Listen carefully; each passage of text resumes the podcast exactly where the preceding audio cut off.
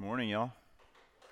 It's good to be with you. I love getting to come over here, but I, I just hate that I always am like running out the door. So, um, but I'll take I'll take it. Um, we are in a passage this morning as we're going through this series on Acts, um, and this message is uh, this passage and this message is definitely one for skeptics uh, because you know, we're going to hear in just a second, but, um, you know, it, this passage, we've got these people who don't give everything to the church, so they get struck down by God. Um, we've got some hypocrisy, some judgmentalism, some what appears to be some money hunger and some power hunger and some fear based manipulation. So we got quite a stew of uh, fun stuff. Um, but I, I think we're going to find that uh, we're opening a box that the enemy has liked to keep under our beds for a long time to see what's really in there um, and to expose some lies and lead us to, uh, to freedom. So, um, do we have a scripture reader? Come on up. Alicia. So, this is Acts chapter 5, 1 through 11, if you want to turn there. But a man But a man. named Ananias, with his wife Sapphira, sold a piece of property. And with his wife's knowledge, he kept back for himself some of the proceeds and brought only part of it and laid it at the apostles' feet. But Peter said, Ananias, why has Satan filled your heart to lie to the Holy Spirit and to keep back for yourself part of the proceeds of the land? While it remained unsold, did it not remain your own? And after it was sold, was it not at your disposal? Why is it that you have contrived this deed in your heart? You have not lied to man, but to God. When Ananias heard these words, he fell down and breathed his last. And great fear came upon all who heard of it. The young men rose and wrapped him up and carried him out and buried him. After an interval of about three hours, his wife came in, not knowing what had happened. And Peter said to her, Tell me whether you sold the land for so much. And she said, Yes, for so much. But Peter said to her, How is it that you have agreed together to test the Spirit of the Lord? Behold, the feet of those who have buried your husband are at the door and they will carry you out. Immediately, she fell down at his feet and breathed her last. When the young man came in, they found her dead, and they carried her out and buried her beside her husband. And great fear came upon the whole church and upon all who heard of these things. Thanks, Alicia. Father, we come into your presence and we are desperate for you, whether we know it or not. And we ask that you would come and open our eyes, open our ears, open our hearts to see you as you really are and to re- really to see us as we really are too um, and to receive you. Lord, I pray that you would keep your promise to us as you always do and not leave us unchanged. And we ask this in Jesus' name. Amen. So uh, we've been talking about at Midtown West the way that we've been talking through this series is I've invited our people to consider this is you know Acts is the beginning of the church. And so as we're looking back at like what is the church? This is as you know purified distilled um, the early church is it's as early as it gets. And so as we study this and we study what is the church what is Christianity what is the mission of God what is Jesus up to in the world now uh, post resurrection I've asked our people to consider this like being on an exploring board. Have you guys ever, do you know what an exploring board is? Anybody?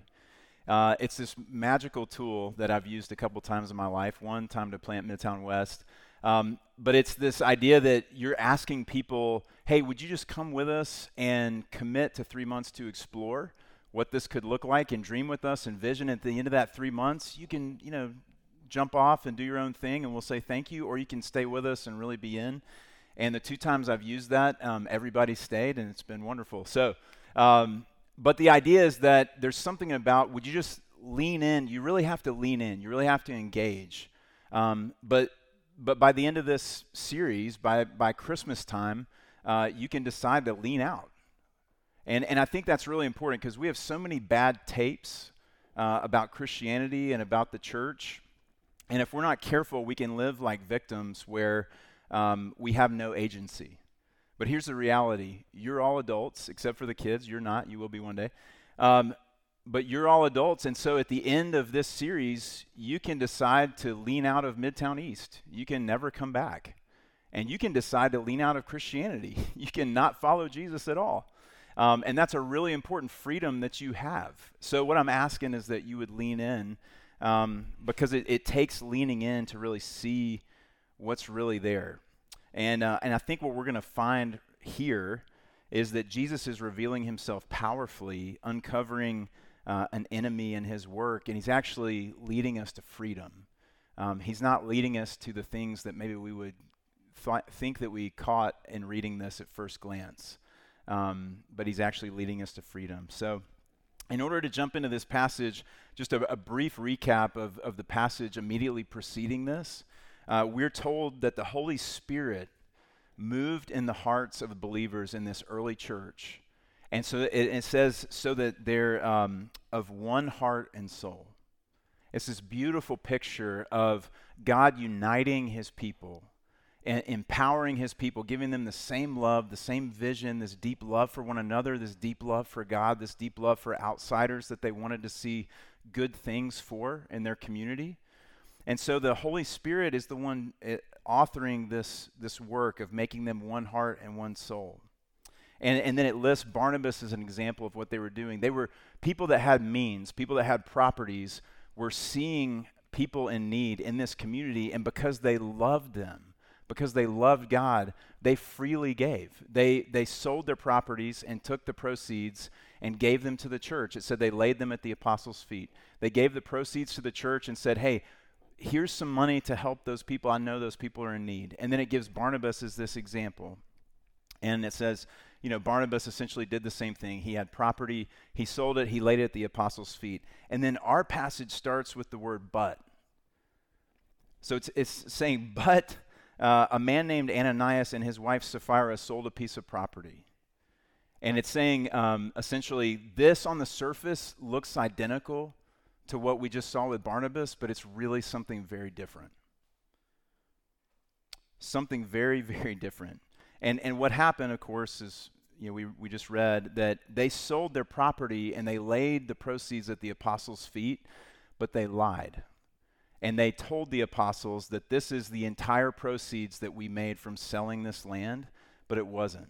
And they kept part of the proceeds back for themselves. So we have to ask the question why? Why did they do this? Why did, as, as Peter said, why have you contrived this deed in your heart?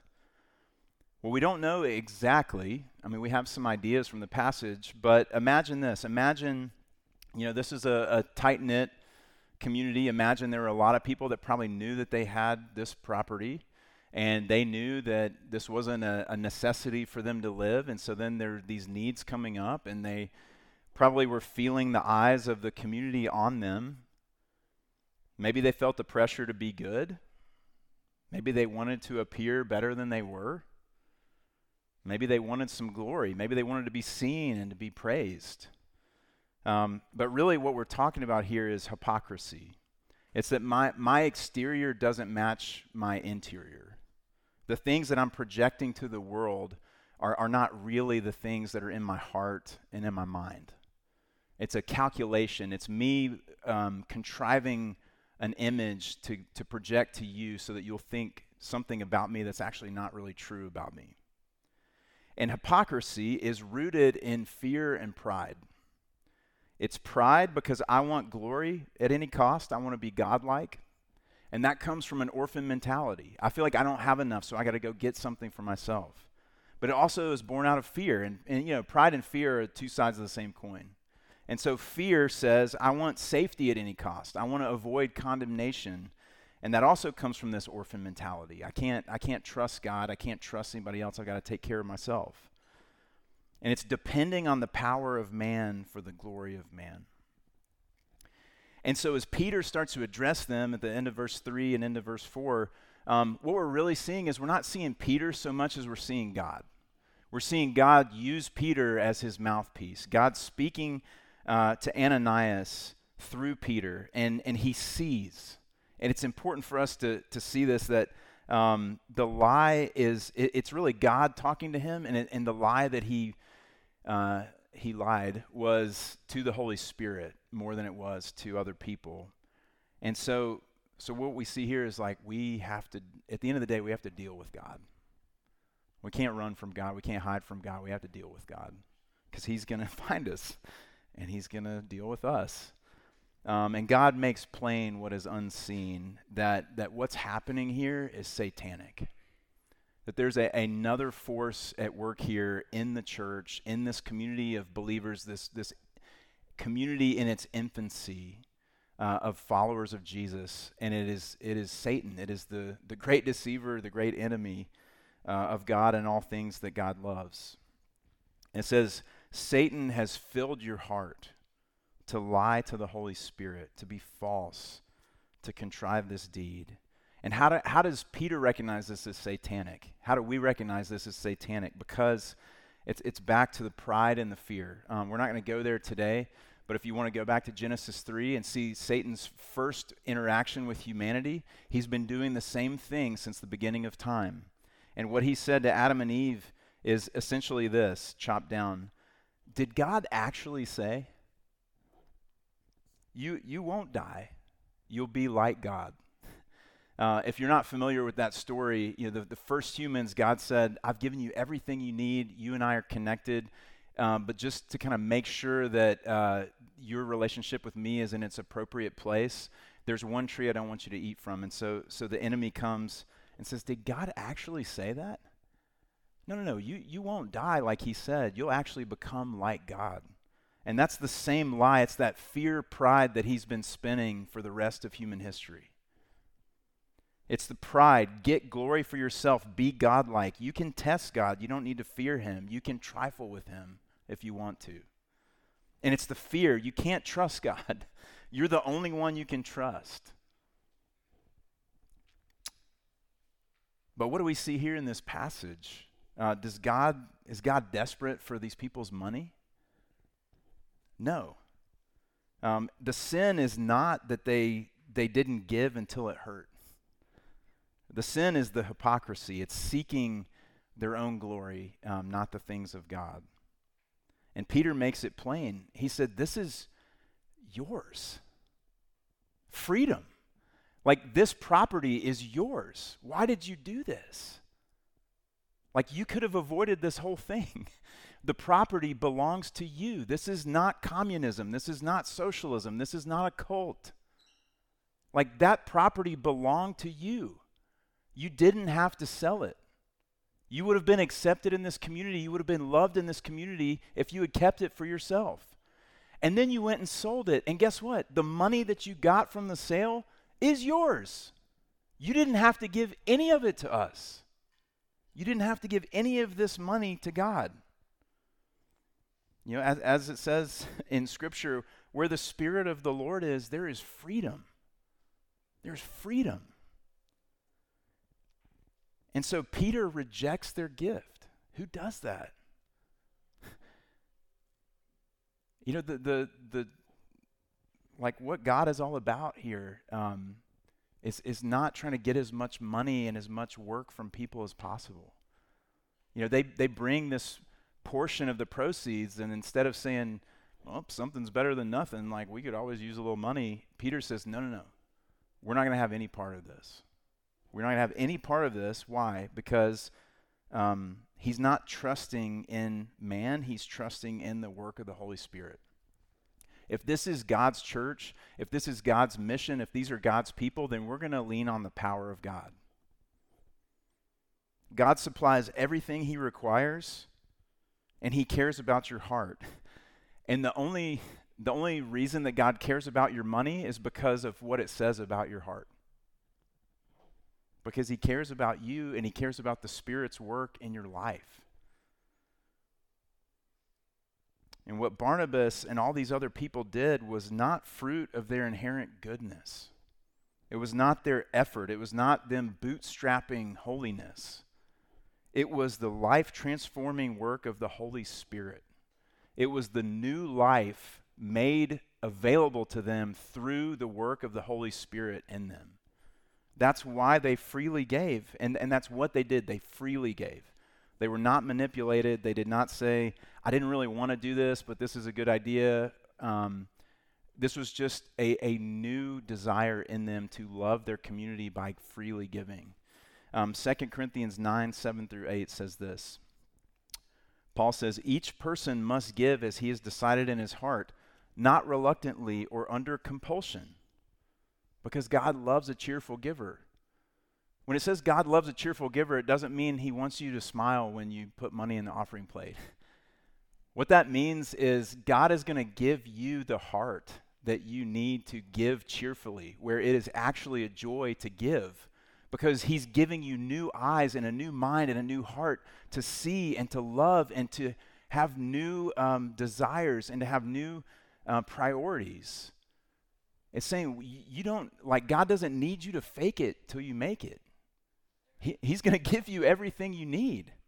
And if you don't believe me, then the very next verse says this And God is able to make all grace abound to you so that having all sufficiency in all things at all times, you may abound in every good work.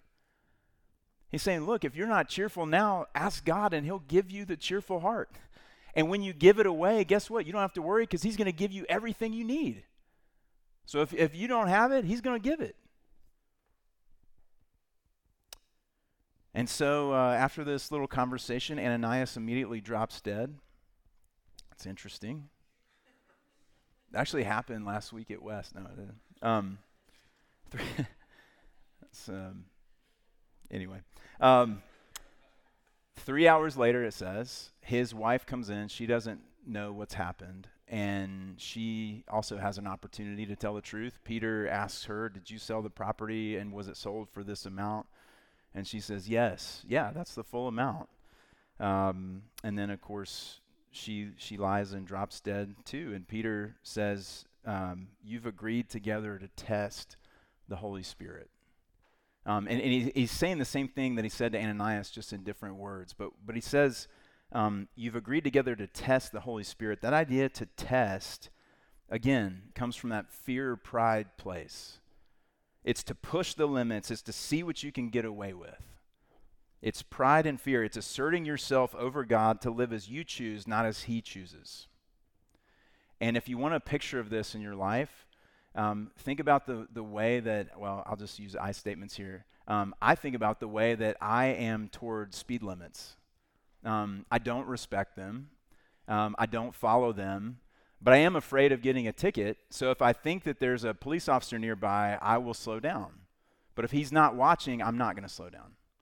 And that's kind of that pride fear thing that we have with God. Is like, I, if He puts me in a place of fear where I think I'm going to get caught and something bad's going to happen to me, then I'll adjust my behavior, but I don't really care. I don't really care what God loves. I don't really care what He hates. I, I just care about what I want to do. Um, and so I will, I will tap dance for Him if He's watching so that I can get what I want and get Him off my back. That's what it means to test the Holy Spirit. You really don't have um, what you need, which is the gift of godly fear. Because what, what happens here in verse 11, it says, Great fear came upon the whole church and upon all who heard these things. And that is a great mercy.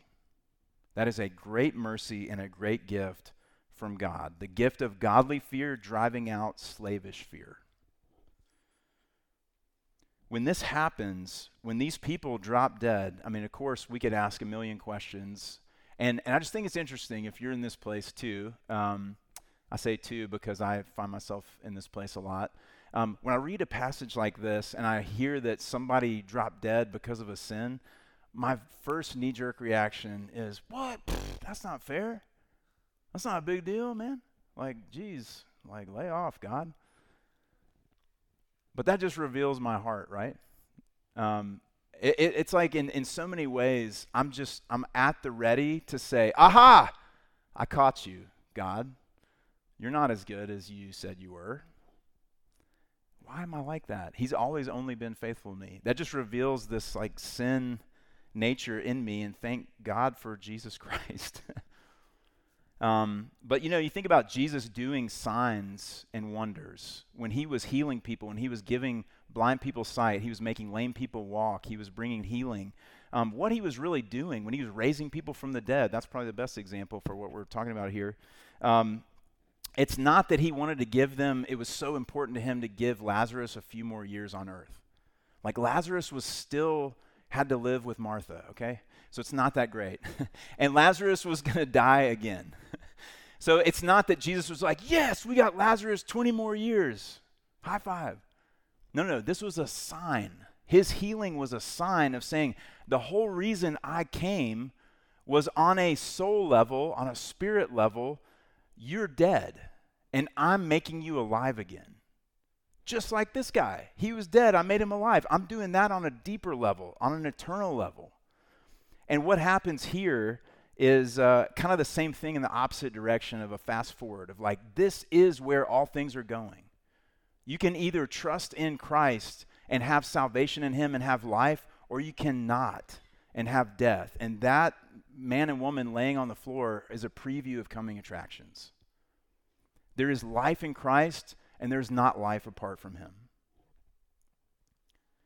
And so, in that way, it's it's not so much cruel as it would be cruel to not wake us up to eternal realities, right?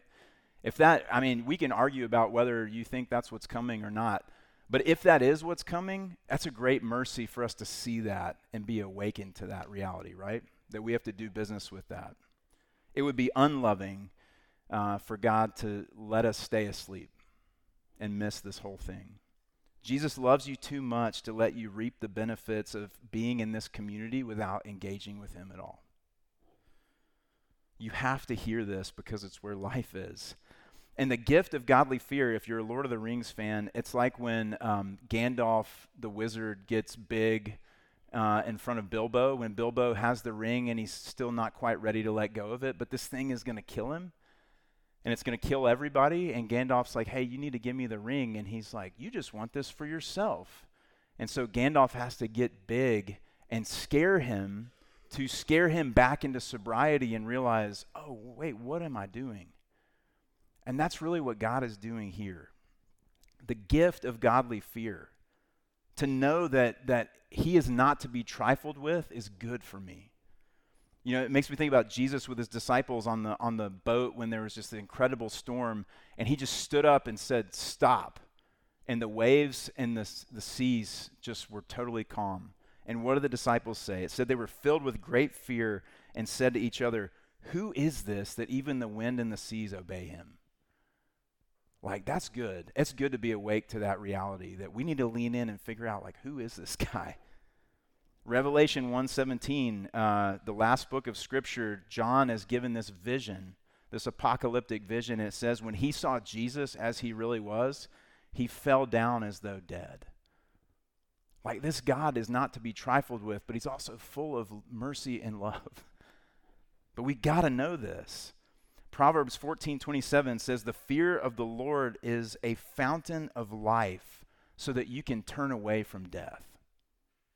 We will all run towards death as long as He allows us until He intervenes. And His intervention is a gift. And, and lastly, here, Psalm 25 14, the friendship of the Lord is for those who fear Him. He's scaring us to make us His friends. Like, that's amazing that the God of the universe doesn't just drop all of us, but He scares us into new life with Him. So, are all Christians hypocrites? Yes. Yes, we are. Um, I am. Uh, I'm always trying to make myself look better than I really am to you, and you are too. Is this a sign that Jesus wants that or that he doesn't care about that? No, it's not. Is it a sign that he is powerless to do something about my hypocrisy and your hypocrisy? No. But what this tells us, what Peter clues us into when he says that this is satanic, is that this, the church, um, the people of God on the mission of God, these are the front lines. Like, this is where the action is going to be. because this is what the enemy hates. So there is a powerful supernatural enemy fighting against the work of God in the world. But Jesus is more powerful. And he is changing me. I'm not the same hypocrite I was 10 years ago. I'm not the same hypocrite I was two years ago. He is making me new, and he's making you new as well. So all Christians are hypocrites, but guess what? All, all skeptics and atheists are his, hypocrites too. You are. Um, arguably more so because you've come up with your own individualized standard of morality that determines whether someone's good or bad. That's pretty proud. Um, and no matter who you are, no matter what your standard is of what it means to be good or bad, you cannot keep your own standard. If I had a tape recorder around your neck and I heard you say things like, well, that person's so bad because blah, blah, blah, or that person's a good person because blah, blah, blah, and we made a list of rules for you to follow out of that, you would fail. So, what hope is there for anyone? what hope is there for Christians who are hypocrites? Well, we, we have the freedom to not fake it. Um, Jesus can help us because he was not a hypocrite. You know, he was kind of like the anti Ananias and Sapphira in this story. In John 10, he says, I'm the good shepherd who lays down his life for the sheep. I lay down my life. No one takes it from me. I lay it down freely. He was the only one who lived a righteous life. He was the only one who had a heart that only produced good and, and love and justice and mercy and grace and everything. He's the only one. And he came and laid himself down freely at the feet of God and said, I give everything for these people. I give everything for you so that you can have life. And I'm not under compulsion. Nobody takes my life from me. I'm giving it freely because that's what's in my heart. And because I've given it freely, you now can have a new heart where maybe, just maybe, that's a possibility for you too, that you could give freely for the sake of someone else.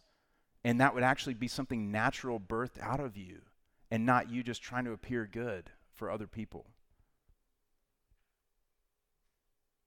We've got to be honest and ask God and our brothers and sisters for help. We have to confess where our heart is. We have to, we must and we're also free to confess what is inside of us and what is not inside of us. You know, think about this um, how this story would have gone differently if when Ananias came before Peter and Peter asked him, Hey, is this the like total amount like you said it is? What if Ananias had said, You know what? It's not. What Barnabas has in him that makes him want to do this, I don't think I have that in me. Um, and it scares me, and um, I need help. Would you pray for me? And what if we were a community that lived like that? You know what? I don't I don't really have that love in me right now. You know what? What I just said to you, uh, I, that's not true. I said that because I want you to think better of me than I am. Uh, would you pray for me? Because I actually don't want to live like that anymore. I want Jesus to, to change that about me. Man, the power of that, right? And that's what we're getting back to is it's not about the glory of man, it's about the glory of God.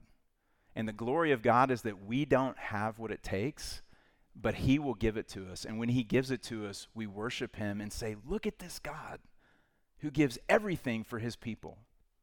Even when we were enemies, he gave everything for us. Who is this God? Who is like this God who would lay himself down freely and give his life freely and go down to the darkest depths freely for me?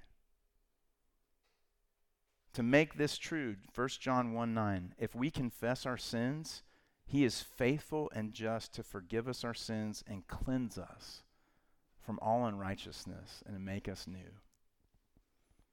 So that's what I'll leave you with this morning is that we would lean in, um, that y'all as this community at Midtown East would lean into this truth with each other and trust that you don't have to fake it till you make it, that He will give you what you don't have.